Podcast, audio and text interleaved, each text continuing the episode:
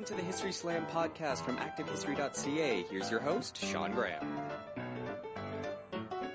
Thank you, Adam. Welcome to the History Slam, everybody. I am Sean Graham coming at you today, nearly live from Ottawa, Ontario. Great episode for you today, looking at fat activism, which is profiled in a new book by Jenny Ellison entitled Being Fat Women, Weight, and Feminist Activism in Canada. Uh, just a wonderful book. What's really cool about it is Jenny uses a lot of oral history interviews of women who were involved in the fat activist movement in the latter part of the 20th century and goes through and discusses how they were pushing back against a lot of ideas associated with feminism at the time, including femininity, sexuality, and health. Just a wonderful book that takes a subject that, as, as Jenny talks about in the book, is seen as a very niche topic, but really shows how it fits into a very wide swath of Canadian life at the time, and, and it should not be viewed as a niche topic at all. There's a, a lot of of material to unpack in it, and it's definitely a a very well written, well rounded book, and, and I would highly recommend it. So I had the opportunity earlier to speak with Jenny Ellison, who is also in Ottawa. Weren't able to do it in person, of course, because of everything going on with COVID, but I was able to speak with Jenny Ellison earlier. So let's get right to that conversation. All right, and Jenny Ellison, the curator of sport and leisure at the Canadian Museum of History, joining us from Ottawa. I think this is the first time, Jenny, that we've done an Ottawa based interview, not in person. So, hello 2020. Welcome to the show.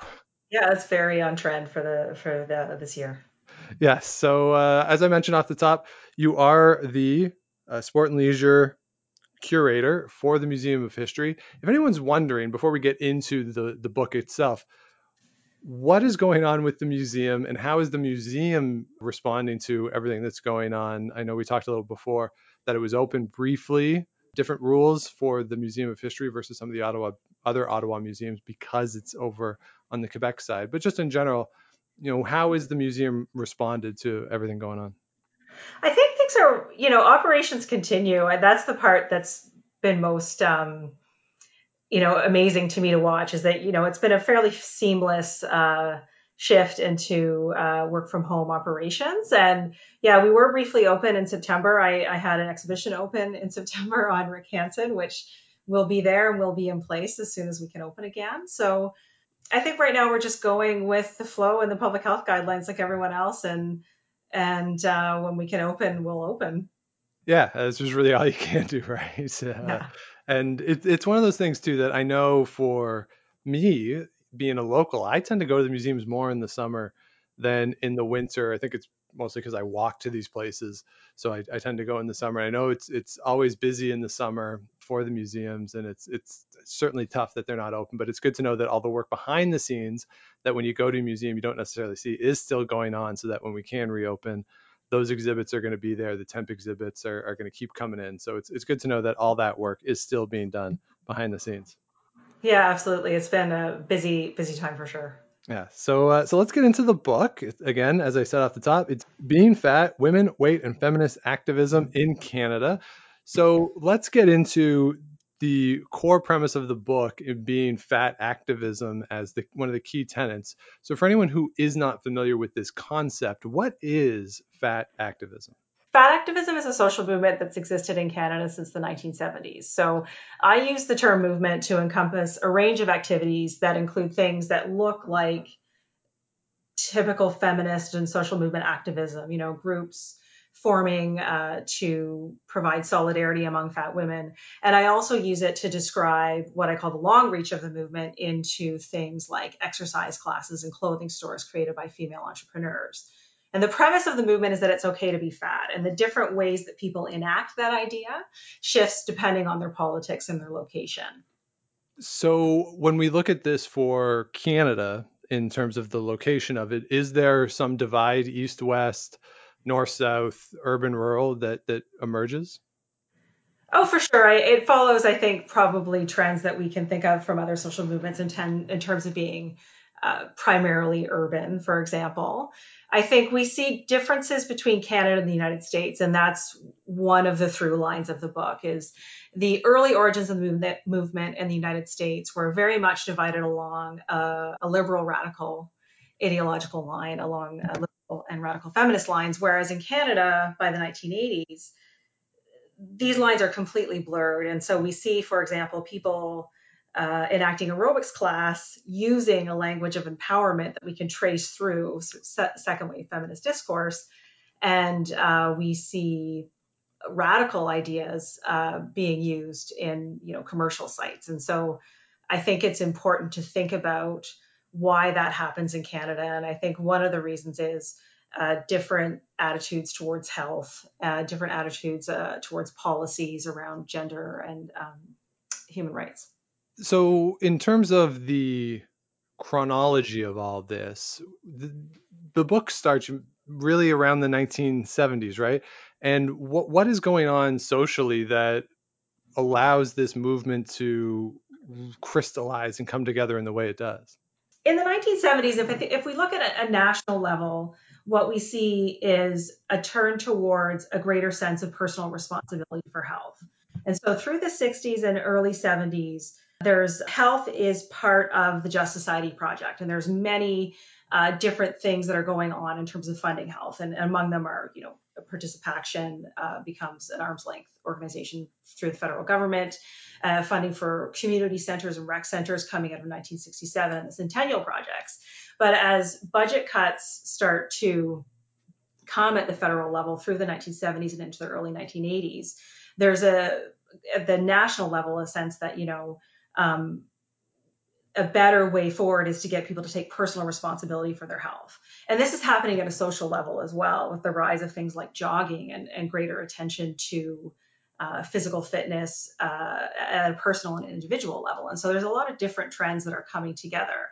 I think for the women I talked to, and I, that's what I first thought of when you asked me this question, and thinking about the the women, it was a lot of it felt for them to be deeply personal and it was related to material aspects of their everyday lives in terms of their experiences finding clothing, their experiences going to exercise classes, and then their experiences in, in interpersonal relationships, often with their family.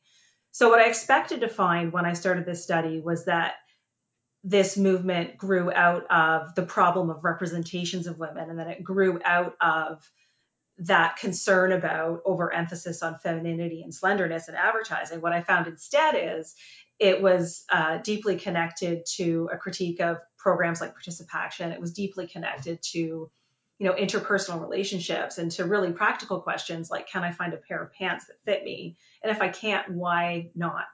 So that leads to this idea then of unbelonging, right? And that you're mm-hmm. not part of whatever the group is. And in this particular case, I, I do like that example of clothes because one of the, the examples that's used in the book is somebody who created their own clothing store and, and created a business out of this. So, how does unbelonging to a group then lead to activism for folks? And how do we differentiate, if we can at all, between activism in a way that I think a lot of people tend to think of it as, you know, letter campaigns, protesting, saying that this is wrong, versus what a lot of the women who you talked to in the book did was enter into the market to fill a, a gap and overcome that sense of unbelonging. Yeah, so unbelonging is a term that I, I recently started to to use to refer to to these groups of women because it, it happens on two fronts in this movement. One is a sense of unbelonging within feminism. Uh, within lesbian feminist, liberal feminist circles, there's a sense that the body is not what people wanted to be talking about uh, in this this era. This is a not at least not the physical size of people's bodies. You know, where this is an era where we're talking about employment rights, we're talking about reproductive rights, and so there were feminists who wanted to talk about fat embodiment who felt outside of the feminist movement and ignored. And so there's a few key groups that form to talk about being fat in uh, in feminist terms and to organize together along feminist lines. And so those groups look a little bit more like what you're describing. They have interventions at feminist events and they they they write articles in feminist periodicals and things like that.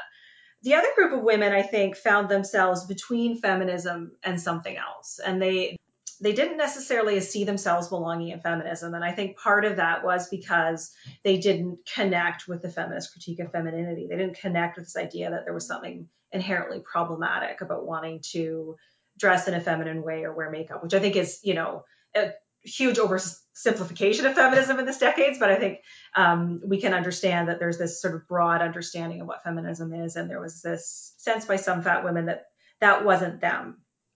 Equally, however, the the material reality of their day-to-day lives was such that if you went to a mall or you went into a department store of the era, uh, you couldn't find clothing that you wanted, and and and and there were these sort of daily insults that people experienced in their everyday lives. And so, how they came together, actually, if we think of one of the groups, was called Large as Life in Vancouver, they first actually met at a therapy workshop called the Forgotten Women for Fat Women Only, where they were there to explore their feelings as fat women and that's like a very late 70s thing to do.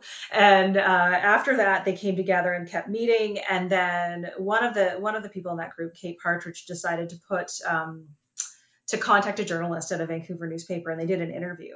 And at the end of the uh, the piece they just said you know if you want to talk more about this problem of not being able to find clothes contact kate partridge. And she had over 50 people call her. And so i think that she touched a nerve at a time when you know, it, it, it, people, it felt important to people. You know, a lot of them were in their 20s and early 30s, and and she connected with something, you know, a real problem that people experienced, and from that, uh, Large as Life, as as one example from the book, grew grew into a group of about 100 to 120 members, and they had a newsletter circulation of 500. So it definitely connected. Yeah, and I think the title of that workshop, being Forgotten Women, again, really hits home the idea of unbelonging uh, to a certain group. But what I'm, I'm curious though, as you're talking, that there's this gap between feminism and what these women are experiencing, while at the same time, those daily experiences, there's conflict there. But are those two things necessarily connected? And what I'm wondering is, at this point, say with fashion, was the fashion industry still so dominated by men that the clothing that is being produced is through this male gaze of the ideal women or the ideal woman and quote unquote ideal woman of course. Yeah that's good. That, right that the men who are creating the clothing aren't taking into account these women. And then the the the conflict between what they're experiencing and feminists like are, are those two separate things or are they connected I think I need to talk that through. I mean, I think if we think about the fashion industry, I, there's, I mean, obviously uh, market forces that are at play uh, in terms of the availability. And yes, I mean, at the time, uh, you know, Pennington's was the main plus size clothing store for women in Canada across the 20th century. And the people I talked to had a really mixed feeling about it. Like in some ways, it was like an old friend. You know, they appreciated that Pennington's one that was there when no other retailer wasn't. At the same time, there was frustration that there wasn't an availability of clothes in other sizes. Even retailers like Eaton's didn't really go up um, much uh, past what what would be, you know now be a size 14. Um, and I think that's a problem that still exists. Is that um, and I think what it stems from is this sense that fat bodies are temporary or they should be temporary. Hmm. And that people who are fat probably don't want to buy fashionable clothes for that size because they're hoping that um, they're going to lose weight and, and fit into their size 12 or their size 10. And so I think there's a lot of different assumptions about largeness that are built into the fashion industry's exclusion of that market. And I think right now there's a lot of work to shift that. And we can see even like Lululemon has recently gone into what they now call extended sizes and embraced um, the concept of body diversity. But I think the industry itself hasn't seen fat women as fashionable or ideal. And we see even still now, there's some designers who say, you know, that we don't want to show women in those sizes. So I think it's it's it, you know it's there's a gender aspect to it, but it's about the market. It's about longstanding biases and assumptions about large people. Whether or not that's connected to feminism, I don't think I'm entirely understanding what you're seeing the connection is. I think I'm just not hearing you. Well, I, I guess my my thinking is that so th- it almost seems like they're fighting two different fronts. Mm. Uh, here's our front with the daily issues, particularly with fashion. That's the one that you know, to me at least as a man would stand out like straight away versus the the issues and the critiques that they're having of feminism like they, they seem like they might be you know on two di- yeah like i said on two different Ah, fronts yeah. having these battles because the daily stuff versus the broader ideas of feminism i don't know how tightly they're connected so are, are they sort of pushing against two different are pushing in two different directions in that way I think that's something that we haven't talked about yet, but this is a good place to talk about it is there are differences within the movement in terms of how people approach different topics. And so with the groups that were more explicitly feminist, they didn't take on fashion as much. Um, for example, the lesbian feminist group uh, LG5, Lesbian Grosse 5, that was based in Montreal, um, were part of a movement within feminism where they tended to wear uh, gender neutral clothing, overalls, and things like that. And so they tended not to take on the fashion issue um, or battle on that front. Um, their focus was primarily um, bias within lesbian feminist movements as well as questions of health and what um, some people call healthism, bias against people based on the assumption that being fat is inherently unhealthy. Whereas a group like Large as Life in Vancouver, uh, which was using feminist ideas but not explicitly feminist in orientation, tended to focus more on fashion. So there's diversity within the movement. Um, which I think is in itself interesting that this basic idea that it's okay to be fat kind of gets applied. They're all working from the same literature. They're working from the same books and pamphlets and ideas that get um, launched into the world by radical fat activists in the in the 60s and early 70s and yet the way they take those up and apply them to the problems that they think are important is extremely diverse. And so as i was writing the book i started to work with um, you know the concept of traveling theory and and kathy davis's book on the our bodies ourselves and and became although i don't think it is really present on the surface of the book really interested in this idea of how ideas change as they move from place to place because I think that's really important to giving feminism greater depth and talking about the impact of feminism because the impact of feminism doesn't end at the named feminist movement. The impact of feminism goes so much further beyond that into its discursive impact on how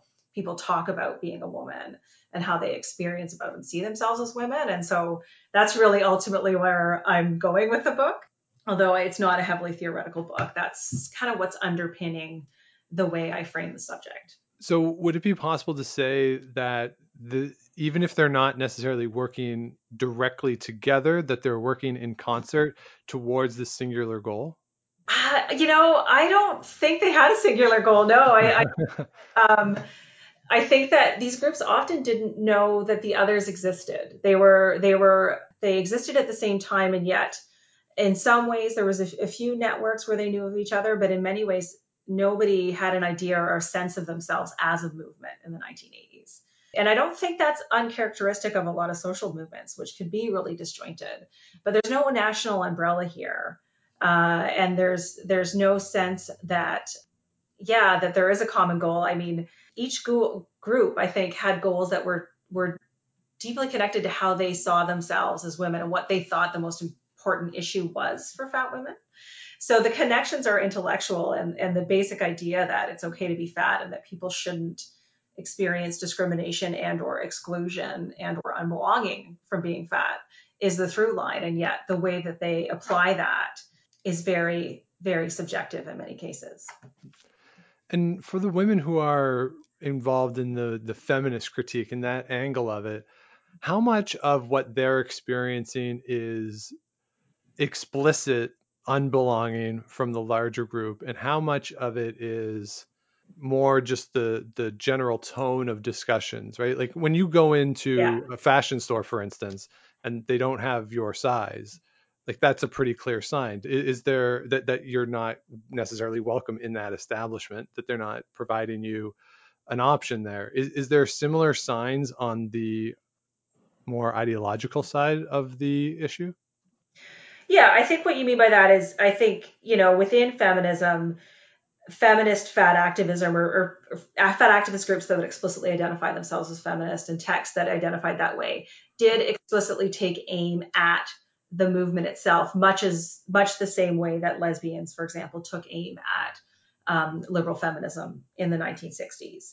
As we move into the 1980s, uh, sort of the, the, the late 1980s, the feminist discourse around the body shifts towards the concerns about self-esteem and women lacking self-esteem and um, you know the most famous version of that critique being Naomi Wolf's the the beauty myth. And so the other key feminist group besides LG Cinq in Montreal was a group called Her Size that started in Toronto in 1987 and they were much more oriented to thinking about questions of you know self-esteem in the body and a little bit less oriented to um, like an imminent critique of feminism. Uh, they were a little bit more, you know, it was a bit more mainstream within feminism by the late 80s and the end of the period that I discussed to talk about uh, the problem of self esteem um, and how that may have impacted women's ability to liberate themselves essentially although interestingly the critique of self-esteem especially as it's articulated in the late 80s and early 90s is really focused on the challenge of being thin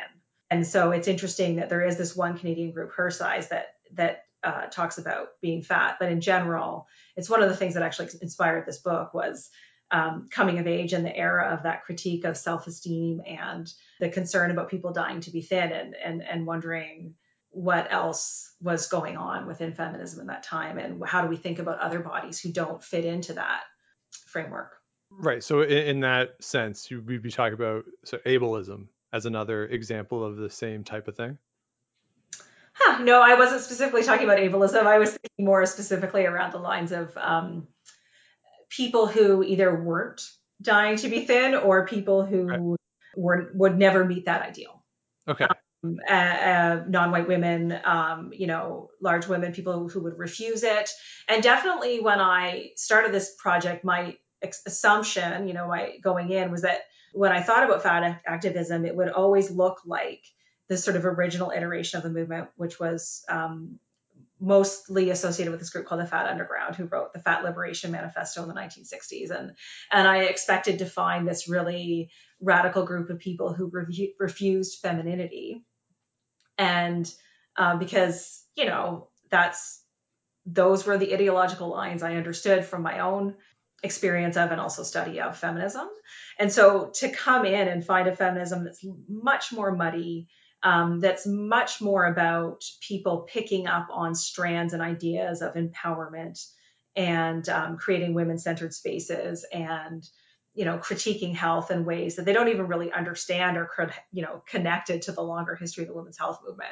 To me is really you know really fascinating because i think it's hard to see that kind of feminism in history. It's hard to identify it when it it falls outside of the kind of umbrella organizations that we understand as part of the Canadian movement. Let's talk about that in terms of the creation of spaces then, because mm-hmm. it strikes me as, again, as somebody who's not an expert in this by any means, that this also serves as a pretty clear critique of market capitalism that there are these women who are not being provided the the service that they that they want. There's clearly a market for it because so many of these women created successful businesses for them. So mm-hmm. is there also then that capitalist element to this that the the uh, just another piece of evidence that the market doesn't always respond to what the consumer base might be demanding? Yeah, and again, I think um, you know they wouldn't have most of the, the the the people that I interviewed wouldn't have you know seen themselves in those kind of in terms of market forces. It was they they saw it much more personally. I think, which is a big part of the history of feminism, right? People think things are personal; they're actually uh, part of much larger social forces that are going on.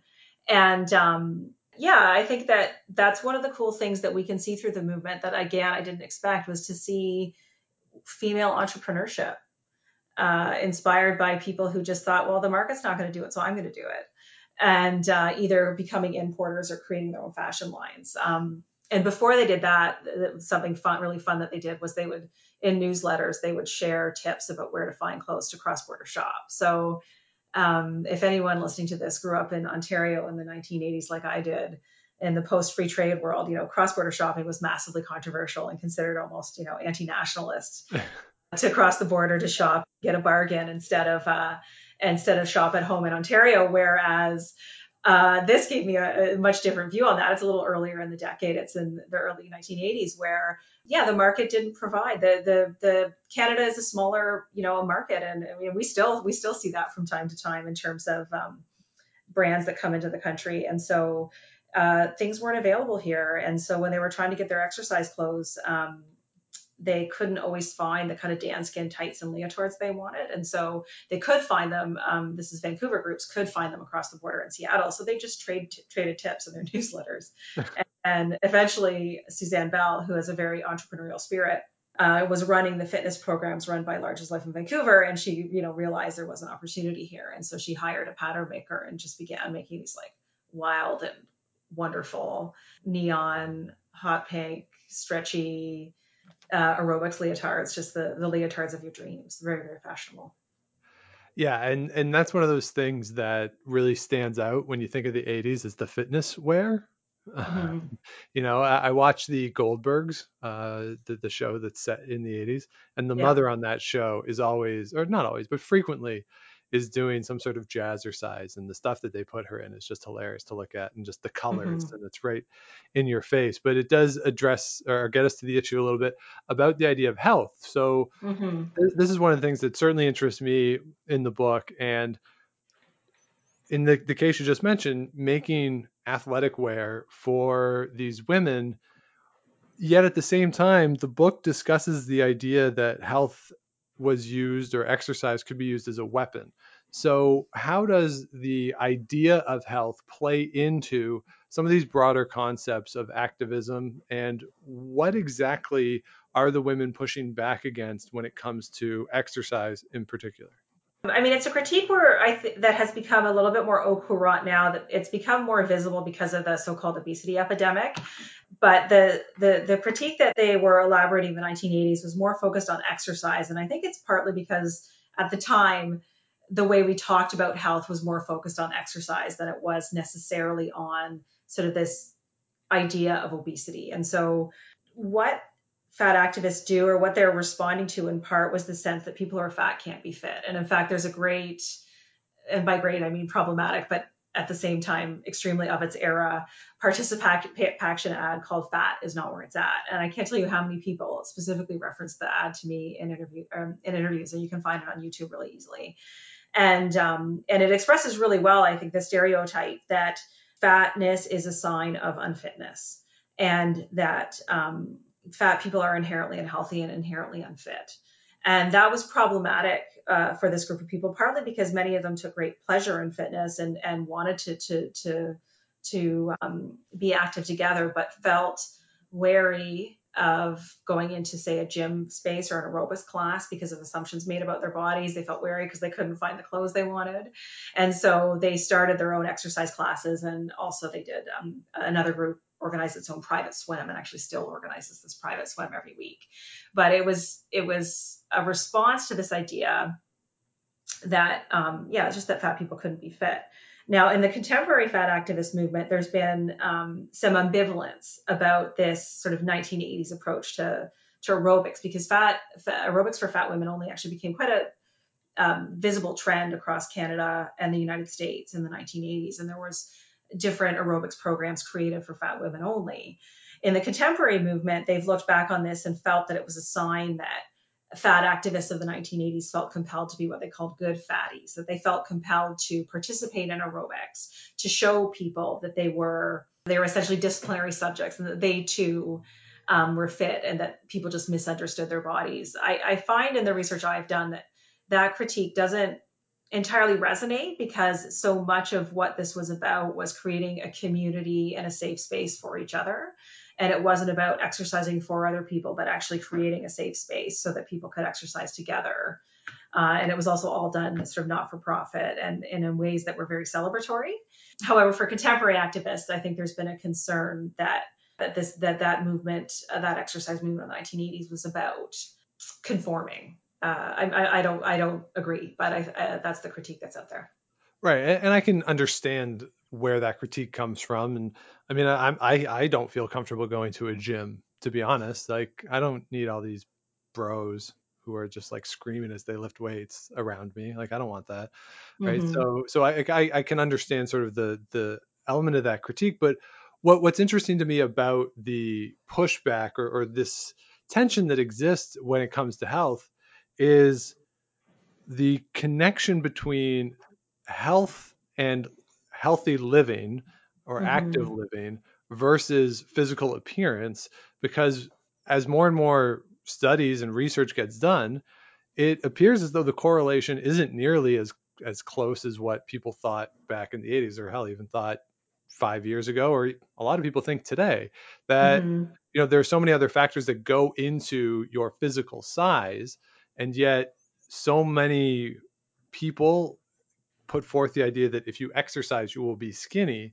and yet that doesn't seem to be the case. So where is the line for these these people between being active for the sake of being active and the benefits the health benefits that go along with that all the all the things that doctors talk about versus the actual outward appearance and the size that they had that they were or are in terms of their motivation to exercise I'm sure that was, you know, personal for most people. I think um, Suzanne Bell, uh, who um, I've already mentioned was the fitness coordinator for Large as Life, we talked about this a little bit. what were people's motivations for coming to class? And her observation was that it was, you know, it was mixed, and and she tended to, um, you know, preach the idea of fat and fit in her class, no matter who her audience was. I think that talking to people, they just they had mixed motivations. You know, that they they found it difficult to let go of that dream that they'd one day be thin. And yet, in the classes, they also found a space where uh, they weren't compelled to or felt pressure to be, you know, losing weight. And so I think that there's a there's probably you know a lot of mixed motivations that come in there. Um, Deb Burkhart, who is a a big proponent of um, aerobics for fat women only in, in the States and it sort of started some of the first classes in San Francisco in the 70s. I was recently on another podcast, Backstory with her, and she referred to her classes as recess for adults, which I really appreciated. Um, and the reason I, I like that is because I think that um, while I can't fully know people's motivations, people didn't always want to talk about that. You know, when you, you meet them at interviews, they don't always want to talk about their greatest vulnerabilities but when we talk to the people who created the classes and we and we look at people's commentary on the atmosphere of the classes you find a, a really pleasure centered space that you know you talked about ex- exercise being weaponized. I think exercise has like always been you know weaponized within the culture but certainly the discourse of the early 1980s is is where where physical activity turns into physical fitness you know? Exercise you know coming together as community and moving your body becomes a lot more goal oriented and so um, that's something that's a little bit of a personal pet peeve of mine is when people, you know, always talk about fitness and not just activity or, you know, pleasure and just moving your bodies as they are uh, in ways that you would like to. And so in the classes, they had this atmosphere where it wasn't, um, you know, it wasn't like going to Weight Watchers. It wasn't like going to a regular aerobics class where maybe there was more of an um, explicit discourse on weight loss. Right. Sort of this idea that you get now in certainly uh, for me at least in, in, yoga when i do that the idea of movement as medicine right? Mm-hmm. you're moving to make yourself feel good. That, yeah. right? And that's sort of the the point of it. But at some point or or is there a point because it seems to me that this happens sometimes where messaging related to being active even if it's in the sense of just be active get out move around and eat healthy at what point or, or is there a point at which that gets crosses over into shaming and you know there's a lot so much talk about body shaming in the culture today yeah. and, and I, I, even think of like michelle obama when she had her fit campaign of eat vegetables and and exercise and, and move around like whatever it's 60 minutes a day or whatever it is mm-hmm. that there was a lot of criticism of that for the the shaming element of it so in your conversations with these women, where do they fall on this, and and how do we get to that point where health promotion and the benefits of moving around doesn't fall into shaming because obviously that's not, I think, the intended goal of a lot of the messaging. Yeah, no, absolutely. I mean, I think it was the the the point the extra size classes in the movement were just come out, um, work out with people your size. The the images they used on the brochures and things like that. Um, they took stencil images of women, and the the editor of their newsletter, uh, this is Large as Life I'm speaking to, would like enlarge the the bodies to specifically make them larger. So there's no um, there's no messaging, there's no language in the teaching of the class or in the promotion of the classes that talks about weight in terms of weight loss or even I think, you know, maybe in terms of health, but not in terms of weight loss at all. And I think, yeah, I mean, I think it's, it's, I think in history it's hard to draw those lines. And I think if we, you know, drawing ideological lines is actually really hard. I think sometimes we we talk about this in terms of feminism as well, as there's sort of a clear cut line in terms of what looks feminist and what doesn't.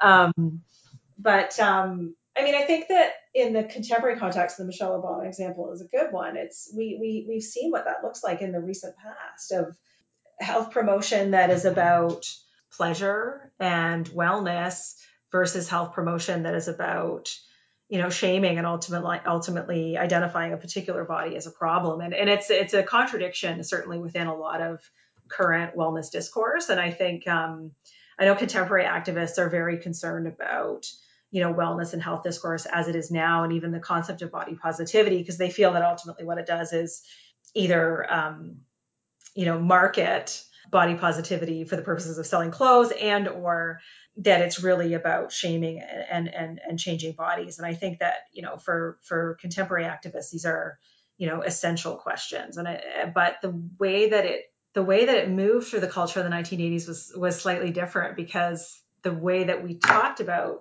the weight was a little bit more focused on exercise and a little bit more focused on aesthetics. And this idea that weight is essentially about health and that fundamentally we can only talk about it in health terms is relatively contemporary. And what I would say of the contemporary culture is, you know, fat is a moving target. And so, sure, now we say it's only about health, but um, fat has always been a problem, or it's been a problem for a long time, for over a century in, in North America and other countries. And and it's never just about one thing. Um, it often also can be connected back to other concerns uh, often aesthetic concerns about larger bodies. Well, you mentioned the ParticipACTION ad that a lot of the women brought up, and it, it's so interesting to me because when I think of ParticipACTION, I think of Hal Johnson and Joanne McLeod and telling me to have fun, and mm-hmm. that like that's what I think of. So, is there? I mean, obviously, there we we all live in our own world based on our own experiences, and and we'll interpret things and understand things differently. So, is in your research and talking to these women how much did their personal experiences govern the way in which they interpreted messaging and was that the, was the way that they interpreted it or, or internalized it different from other people potentially Hmm. Okay. Well, first of all, about ParticipACTION. So fat is not where it's at. Is like 70s ParticipACTION. Hal and Joanne are like mid to late 80s. Right. I, Hal and Joanne actually tend to be quite joyful. I'm, I'm, I'm kind of a fan, kind of a fan, but, uh, I feel like I shouldn't say that as a historian. I should be objective, but I think um, a lot of their messaging has been really on point. And you know, Hal Johnson recently, you know, came out publicly and talked about his experiences with racism. So I think there's more to be known about uh, um, break. However, uh, in terms of uh, my book, the idea, yeah, I mean, of course, a lot of this was was based on personal experiences, but their personal experiences repeated over time in different social sites. And so the ParticipACTION ad is like a really visible way that other people would be familiar with to talk about it. Um, but one of the things that I, I, I came to to understand through doing this study is that you know people didn't experience their health in these like discrete ways, but they were all the time experiencing i shouldn't say their health they didn't experience their bodies in discrete ways. They they were faced in multiple social sites with the message that their bodies were a problem. So they would get it from ParticipACTION. They would get it at the doctor's office. Sometimes they got it from their families and their parents who you know denied them dessert or put them on diet pills. They got it when they went to the clothing store. They got it when they looked at pop culture. And then often sometimes even uh, something i didn't cover in the book but they got it in schools and lesson plans in terms of what a, the you know your your body should look like and, and what it should do. And so while it's deeply personal it's repeated in multiple social sites and it's and we find that it cuts across the country and it cuts across several generations of women. And so that's the part of it i think that that we can talk about more objectively and and start to see that it's it's something that's visible within canadian culture instead of just something that was personally experienced by you know 600 or 1000 or you know women in in, in one particular city so does that fit in then to a larger current of canadian history where we are i don't know if we're assessing ourselves based on what we see in the culture or that we're we're sort of just inherently conflicted based on the messaging that we're given like it, it strikes me almost that I don't know what the, number is, but the amount of ads that kids see before they're five or whatever it is is a staggering amount.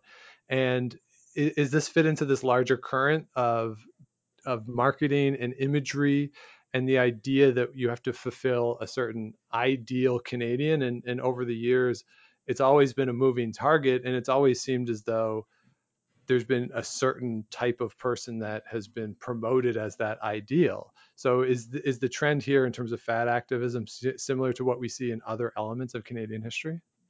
Yeah, I think that it, it, it, connects to, I think, a longer thread, you know, within the history of exercise and physical activity in Canada, where, you know, the idea of, you know, a physical fitness or physical readiness has often been attached to other elements of character, you know, in terms of preparedness for war or um, you know just the idea sort of a muscular christianity and that you know healthy bodies are good bodies and things like that or you know active bodies are good bodies. And so i think that it yeah it fits within the culture that way and that multiple social sites we we transmit messages about what the ideal is. And that ideal shifts you know a little bit over time um, in in different ways um, but it's obviously usually you know white and it's uh, obviously usually about men although um, with women we also see it and men. I'm thinking about physical preparedness and war but you know there's we, we see these ideals shifting in, in subtle ways but i think what shifts more than that is just the the ways in which we attach bodies to concepts of health and fitness. So yeah i think it's a you know something that's really important to think about because it's something as you mentioned in your own experience that you encounter uh, in an everyday way. And it's it's hard to capture and i think there's a tendency to think that it's not as important as other you know social or political experiences that we have. But you know what's more intimate and everyday than our physical bodies and the ways in which we move through the world and how we are able to dress ourselves and and and how we are seen by other people. So i think in that way um, activism sort of connects out to to to other really important questions that we think about, we should be thinking about and talking about within, you know, within the Canadian experience and within contemporary Canadian history.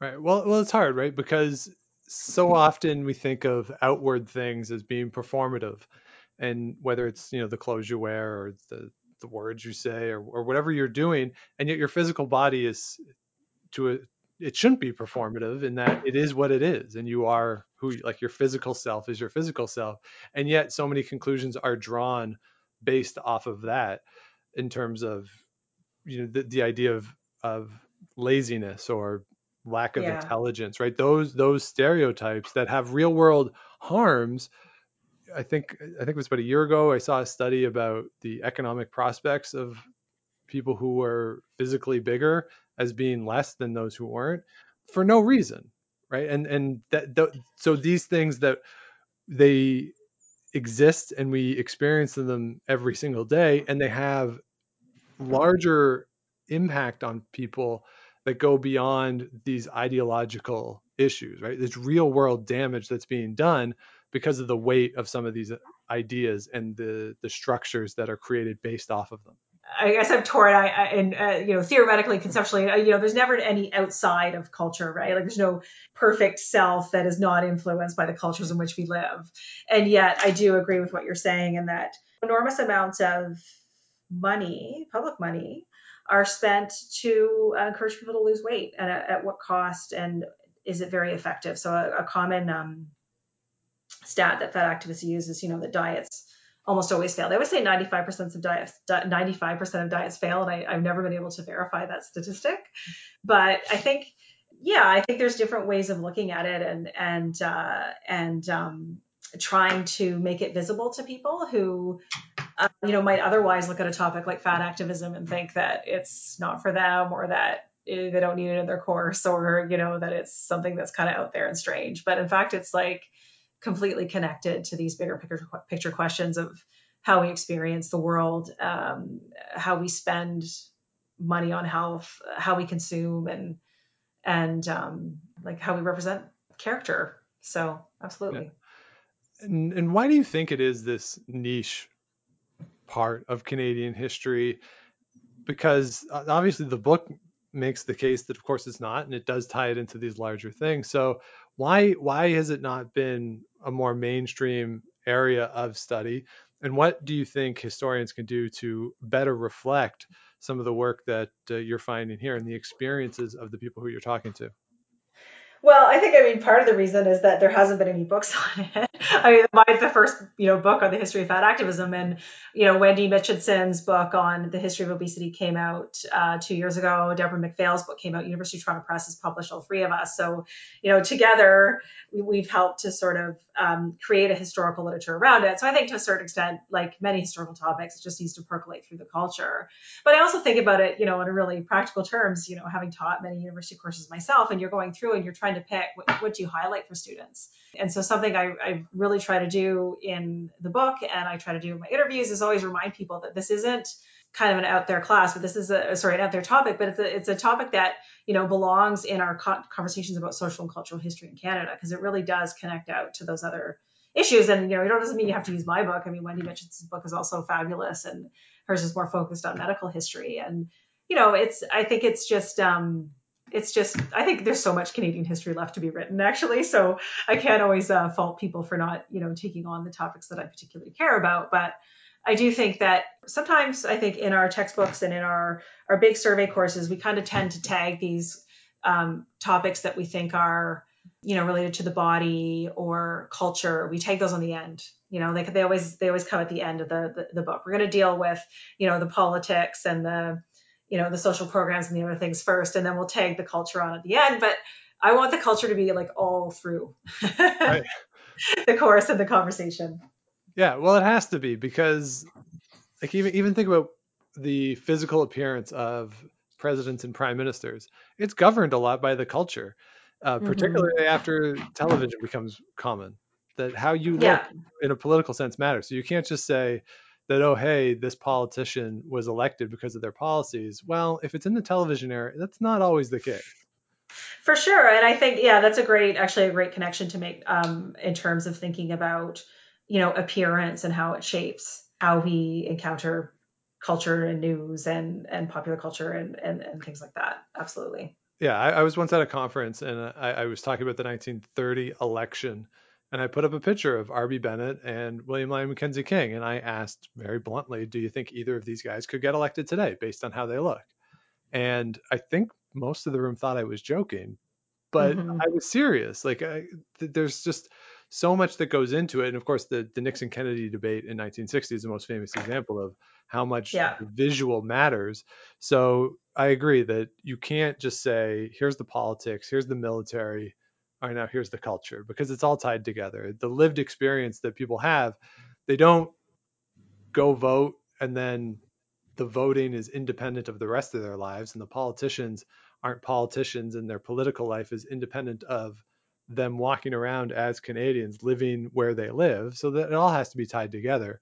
But at the same time, the survey courses that I see now compared to the ones that I took at the in the early 2000s as an undergraduate student there's a lot more that's in there and it's it's being shaped uh, in I in I think a more wholesome way but you're right there's so much more to be done in that regard to to flush it out to create a more uh, a fuller picture of what the experience of living in this country has been for the past however long your course is going back yeah, absolutely. I shouldn't pick on teachers too much because I'm sure I committed, you know, I did that uh, that very thing myself in many of my courses. But um, yeah, I, I just uh, I, I um, you know, I'm also a really uh, big proponent of, you know, looking at contemporary Canada and contemporary history. When I started the study, I think it was a little too uncomfortably close for some of the senior faculty in my grad school, but I, I just think there's a lot of questions to be asked. And and I, am not speaking this, you know, specifically about my book. You know, I'm obviously very proud of it, but it, just in general, I think to connect to students, we need to connect to the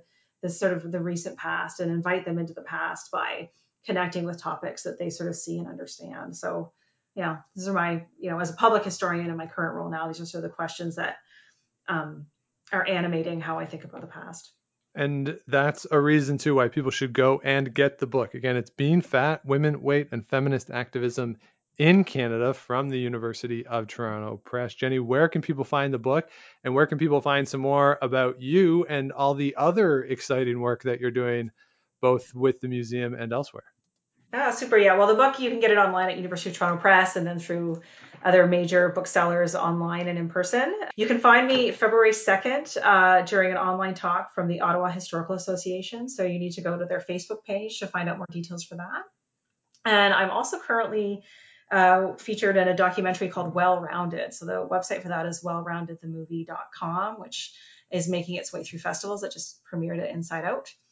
And then online at the Jenny E is my Twitter handle. So those so are check it. Yeah. So check all that out. We will link to everything uh, activehistory.ca if you want to centralize that. We'll link to everything, but definitely check out all of Jenny's work. A lot of uh, exciting stuff going on.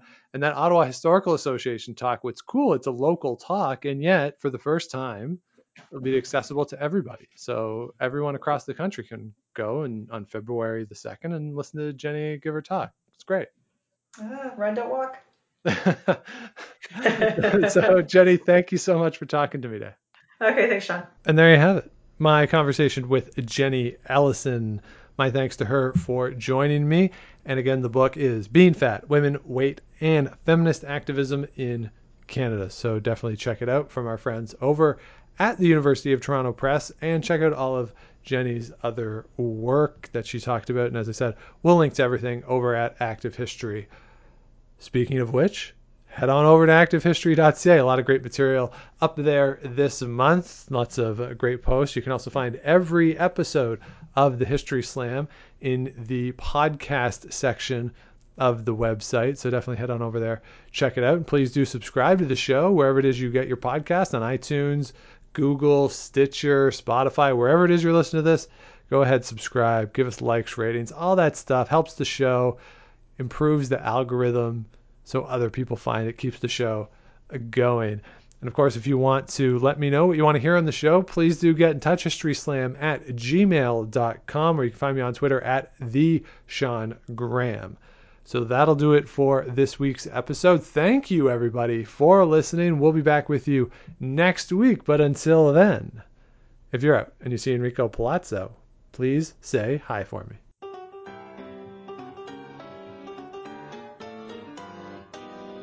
Thanks for listening to the History Slam podcast. Be sure to check out Active History for more features, articles, and be sure to subscribe on iTunes.